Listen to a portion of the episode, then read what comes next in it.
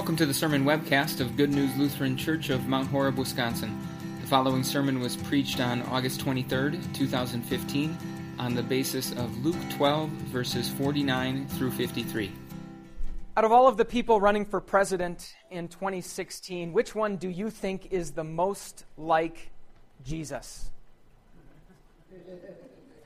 At first, I thought it would be sort of silly to even ask that question, but then a quick internet search revealed that apparently all kinds of people are dying to know the answer to that question and maybe even basing their eventual vote on the answer. So I figured I could ask too.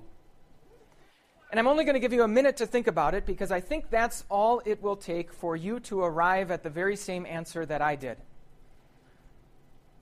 I mean, it's sort of obvious, isn't it? Clearly, it's Donald Trump. I'm serious. Think about it for a moment. moment. Donald Trump is the one candidate who will say what is on his mind. He's the one candidate who appears to care absolutely nothing for public opinion. He's the one candidate who will say whatever he thinks, regardless of what it might do for his popularity and eventually his chances of winning. And at least in that way, he's a little bit like Jesus. That's ultimately the big idea behind the series that we are starting today. For the next couple of weeks, we will be in a section of the Gospel of Luke where Jesus is on his last journey to the city of Jerusalem, the capital city of Israel. His mission to be crowned king is coming to an end. And at one point on that journey, Luke tells us that a crowd of many thousands had gathered so that they were trampling on one another. Even a mediocre politician could have managed not to screw this up. Everything was going right for Jesus. And yet, by the end of this journey, he was public enemy number one. All of the rabid fans had gone away. And even his most loyal followers were lurking in the shadows rather than standing by his side. And in large part, it was because of the things that Jesus kept saying. Things like what you just heard. Do you think I came to bring peace on earth? No, I tell you, but division. Jesus, the one that we so often associate with that idea of peace, the one that we even call the Prince of Peace, says to us today, I didn't come to bring peace, I came to bring division. And in fact, Jesus says, that division might separate those nearest and dearest to your heart. In fact, Jesus says, if you follow me, I might just divide your family. Who's with me? We can imagine why saying things like this didn't do a whole lot for Jesus' popularity. So, what did he mean? What impact on our families should we expect following Jesus to have? And why would we follow him in spite of that? In other words, what does Jesus want us to learn is even stronger than our family ties. Let's take a look.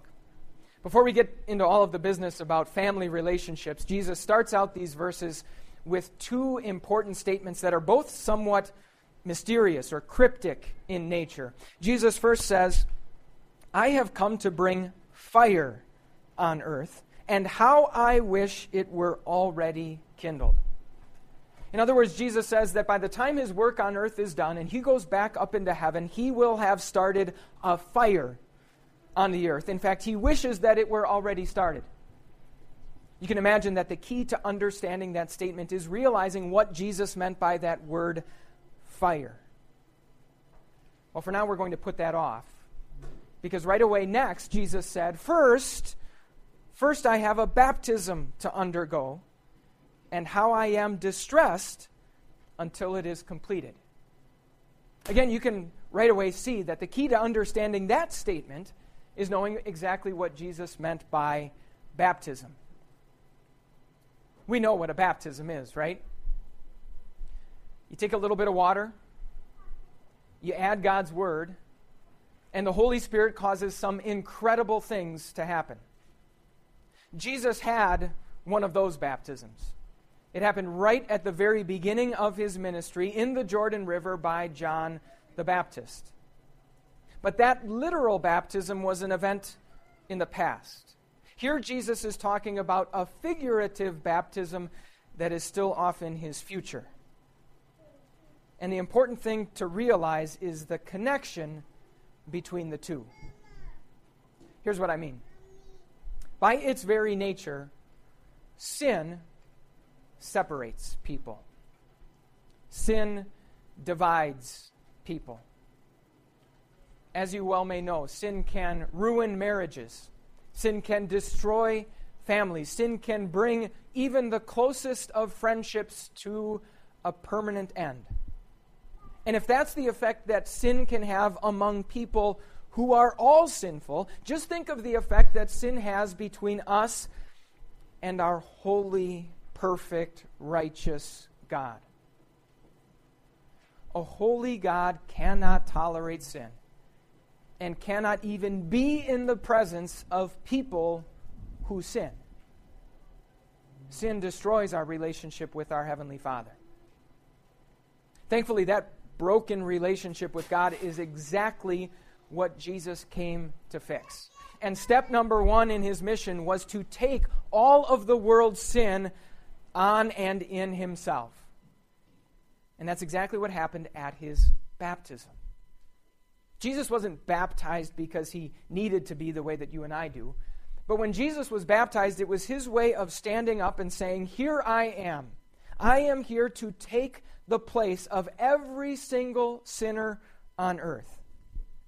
At his baptism, the sinless Son of God became not just a sinner, but really the sinner with a capital S. All of the world's sin was placed on him.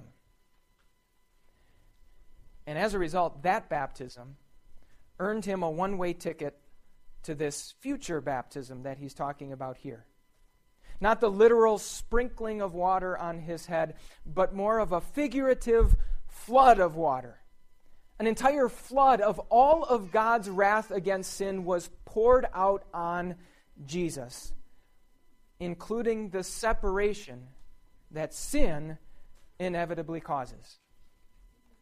Yes, on the cross, Jesus, the sinner, was forcibly and painfully separated from his Father in heaven. In fact, so much so that as he looked up to heaven on the cross, he couldn't even address God as his Father. He simply said, My God, my God, why have you forsaken me? Let's think about that for a moment. In a minute, we're going to talk about the potential division that Jesus can cause within our families. And if you don't know already, you should know that that division can be incredibly difficult and painful. And that's when imperfect people are separated from other imperfect people with whom they've had an imperfect relationship for what, maybe years or a few decades at the most? Imagine the pain when the perfect Son of God was separated from his perfect Father in heaven, with whom he had a perfect relationship from all eternity. There's only one explanation for why he would do it, and that's his infinite and unconditional love for you. That's really the first thing that Jesus wants us to learn from these verses. Yes, family ties are strong.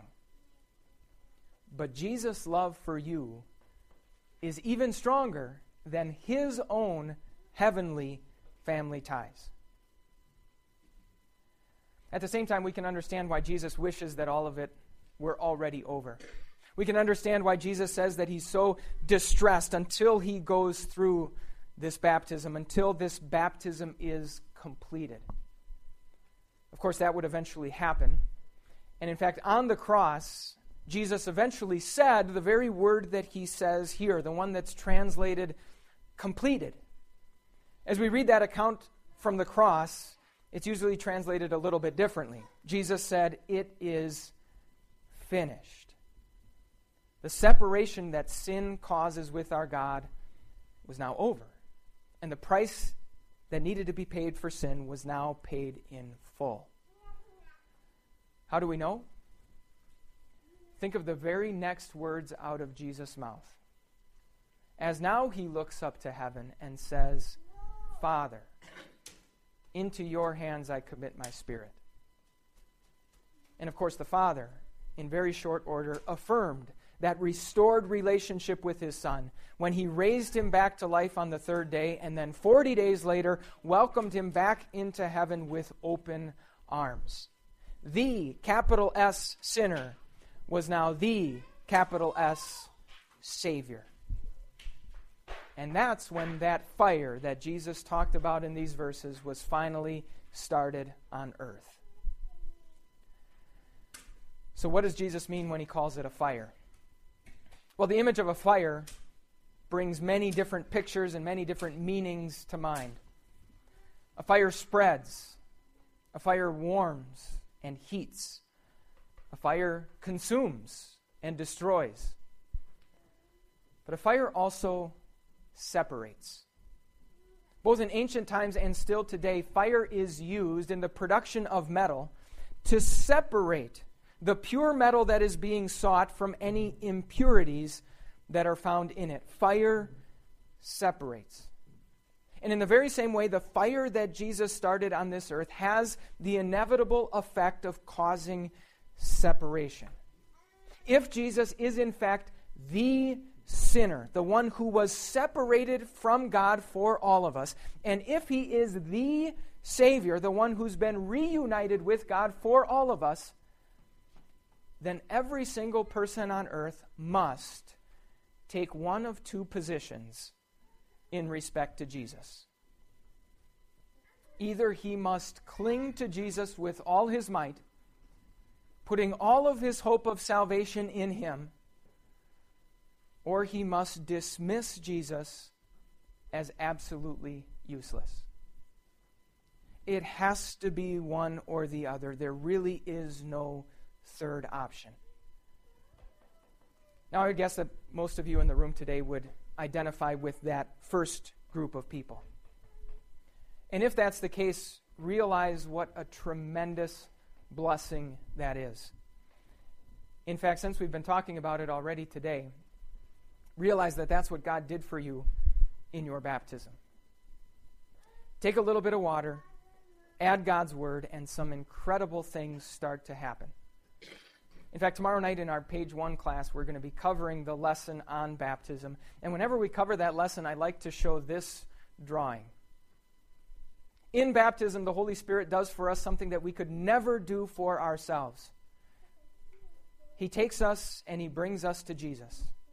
He establishes a connection with Jesus, the connection of faith. And it's that connection with Jesus that makes our relationship with our Father exactly the same as Jesus' relationship with his Father perfect, restored, right. It's that connection of faith with Jesus that, if it lasts until the day we die, will eventually make our home exactly the same as Jesus' home the perfect paradise of heaven at our Father's side.